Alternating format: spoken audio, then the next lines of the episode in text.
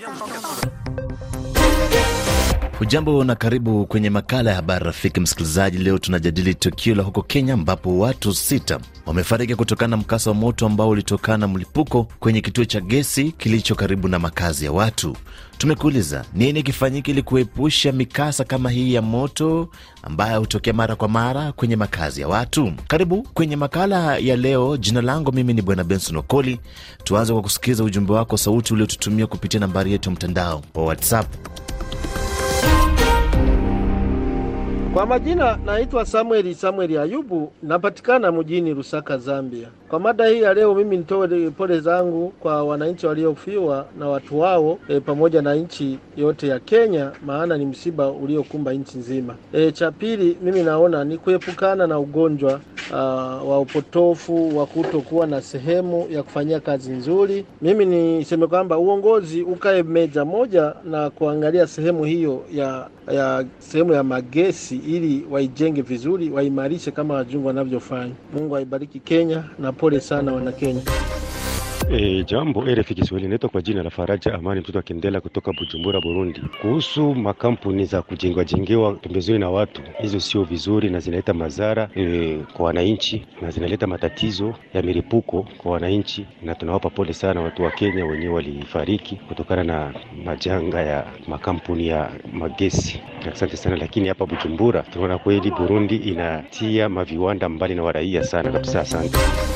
Jambo RFI Kiswahili toka Kampala nchini Uganda. Naitwa Patrick Nyandwi maarufu P7 Artisan de la Paix. Kuhusu mkasa wa moto kupitia gesi huko nchini Kenya, ingeliombwa kwa wale ambao wanauza gesi kuweka mazingira yaliyo salama, hasa na kuwa na uchunguzi wa mara kwa mara ili kuzuia maafa mengine kutokea, sababu yameshuhudia katika nchi nyingi za bara la Afrika na hata Ulaya.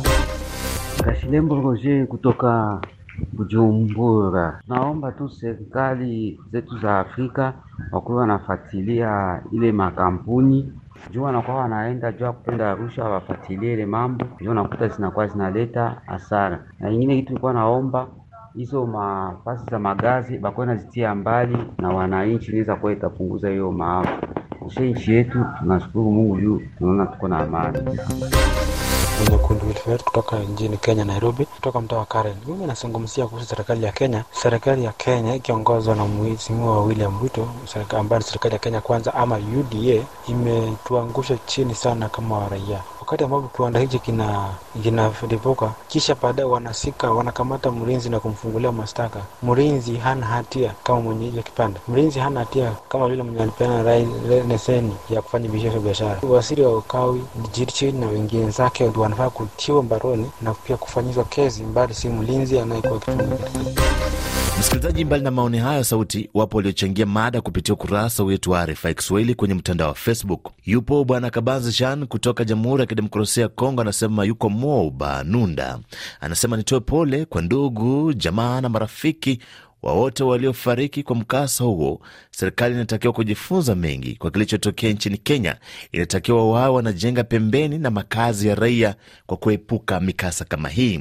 Gilbert Kibe Prosper anasema yuko Uvira Mlongwe, Jamhuri ya Kidemokrasia ya Kongo, anasema pole sana kwa familia zilizopoteza wapendwa wao. Maoni mengine ni ya bwana Aman Cloud, anasema yuko Lubumbashi, Jamhuri ya Kidemokrasia ya Kongo. Kwa kweli tumeona katika nchi nyingi za Afrika kunapotokea milipuko ya moto watu wengi huteketea. Mkasa huo ni shida kwa sababu watu hawajaelimishwa ipasavyo. Nitakachokiomba ni kwa serikali zetu kuweka mbali majengo haya na raia ili watu wawe salama. Na maoni mengine ni ya msikilizaji wa muda mrefu Marco Foma Diego, anasema yuko Vira kijijini Masango. Nitoe pole kwa familia waliopoteza upendo wao. Kitu cha kufanya ni lazima viwanda vya mafuta kujengwa mbali na makazi ya watu. Maoni ya Marco Foma Diego yanatupa nafasi ya kuendelea kupata ujumbe zaidi uliotumwa kwa njia sauti. Hii ni sauti ya mzee Makindari kutoka Bujumbura, Burundi. Mada ya leo kuhusu majanga. Majanga ni hatari sana, lakini majanga ni kitu kinachofika bila watu kutarajia. Kumbe sasa e, ni jukumu la serikali zote za dunia kuweza kujua kitu hatarishi, kuweza kukiweka mbali ya raia, kwa sababu ndio majukumu yao. Nchi yetu kweli, pako hizi gari za kuweza kuzima zinakuwa karibu karibu sana kuweza kuzima majanga. Kwa majina naitwa Mfariji Kihota Alliance kutoka Mboko, DRC, Kivu ya Kusini. Hata hapa kwetu DRC unawaka kabisa. Katika jiji la Bukavu tunashuhudia mara kwa mara moto ukiwaka na kusababisha watu kufariki. Kwa hiyo tuta, tutaomba serikali ziangalie jinsi ya kuongeza wazima moto hapa kwetu Afrika, waangalie jinsi ya kuongeza wazima moto, kwa sababu moto utakapowaka upate wale ambao watauzima haraka. Ni lazima kila jiji kuwe wale ambao wana wanajihusisha na kuzima moto. Hiyo itakuwa ni vizuri na kusaidia raia wetu. Hiyo sio Kenya pekee, mataifa mengi yanakumbwa na changamoto kama na hizo hapa kwetu Afrika.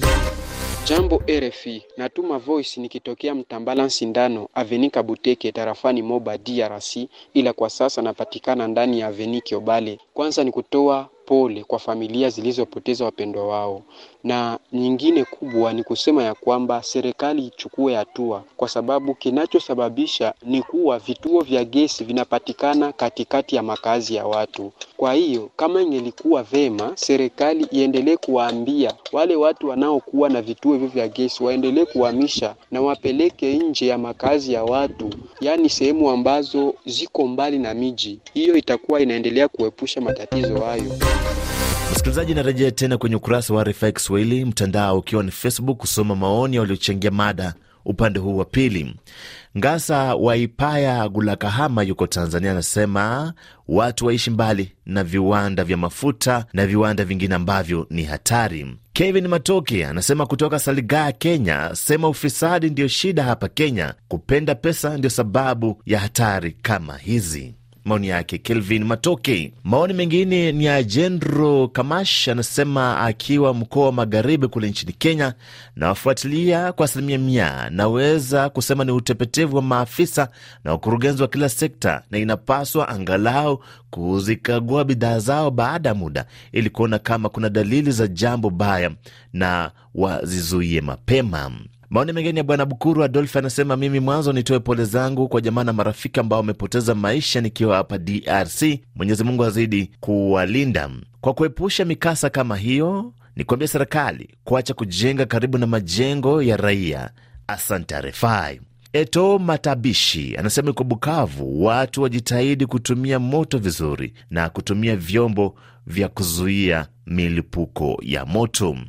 Na msikilizaji, tuzidi kupata maoni zaidi yaliyotumwa kwa njia ya sauti.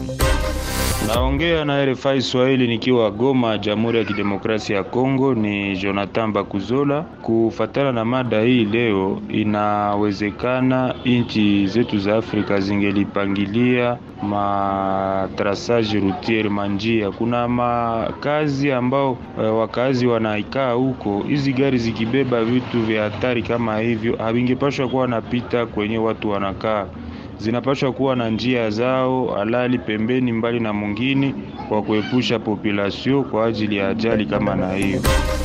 Naitwa Ishara Nkere, natuma ujumbe wa sauti nikiwa Mlende Nyangezi, huku jimboni Kivu Kusini, mashariki mwa Jamhuri ya Kidemokrasia ya Kongo. Natoa mkono wa pole kwa watu sita ambao walifariki katika mlipuko wa moto huko Kenya.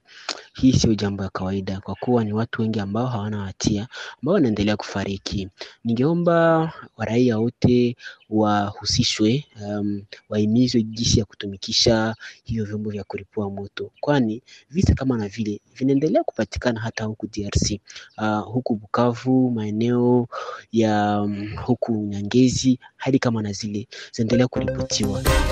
Jina langu ni Exose Bunguke, mtoto wa Madeda, nikiwa DRC Kivu Kusini, tarafani Fizi. E, natoa tena pole kabisa kwa jamaa ambao zilioathirika na janga hilo sio tu Kenya, ni baadhi tu ya nchi nyingi za Afrika kabisa. Majanga hayo yanaendelea kutokea, hata kwetu DRC majanga hayo yashawahi kutokea. E, wakati gari inapokuwa inabeba mafuta inafanya ajali, waraia wao wanakimbia sana ili waende kuchota hayo mafuta ambayo yamemwagika, na ndio inaenda pata inawatazisa, wanapata madhara kabisa. Ningeomba tu serikali zetu wapate kuhimiza raia, wakati gari ama kilipuzi kimetokea, wasikimbilie haraka kwenda kuitazama pana kwa maoni hayo, makala haya ya habari rafiki yanafika kikomo jioni hii.